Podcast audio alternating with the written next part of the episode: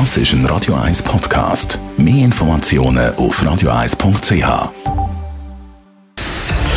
Radio 1 Fit statt fertig. Mit dem Personal Trainer Rolf Martin wird Ihnen präsentiert von Swiss Ablation. Ihre Herzrhythmus-Spezialisten im Puls 5 Zürich. Mehr Infos unter swiss-ablation.com. Jetzt auf die Herbstmonate ist es sicher nicht schlecht, wenn wir wieder ein bisschen das Immunsystem stärken. Rolf Martin, inwiefern hat Bewegung oder Training einen Einfluss auf das Immunsystem? Wie ist da der Zusammenhang? Äh, das ist sehr einfach, wenn man trainiert, also der Stoffwechsel beschleunigt, sprich Muskulatur belastet, wird der Stoffwechsel beschleunigt, der Kreislauf ist aktiviert und durch das wird das Immunsystem gestärkt. Hm. Gibt es ein Training, das das Immunsystem speziell stärkt?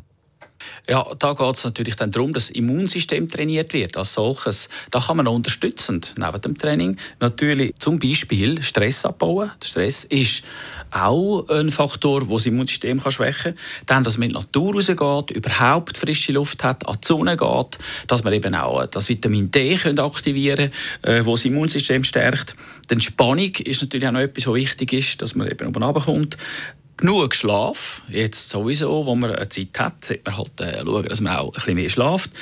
Das alles stärkt das Immunsystem. Dann natürlich Verzicht auf die klassischen Gifte, nicht die, die Genussmittel wie Alkohol, Rauchen, Medikamente, wo man halt dann äh, nicht sollte missbrauchen Die Umwelt, äh, man sollte sich nicht diesen Umweltgift aussetzen und bei der Nahrungsauswahl halt eher auf proteinreiche Nahrung setzen, auf Beeren statt äh, ja, andere Schoki oder was auch immer.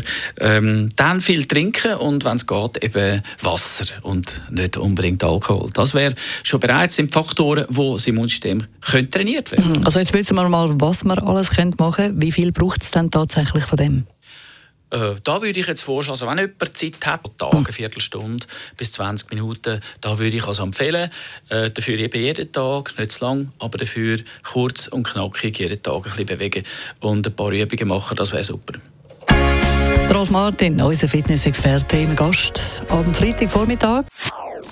Das ist ein Radio 1 Podcast. Mehr Informationen auf radio1.ch.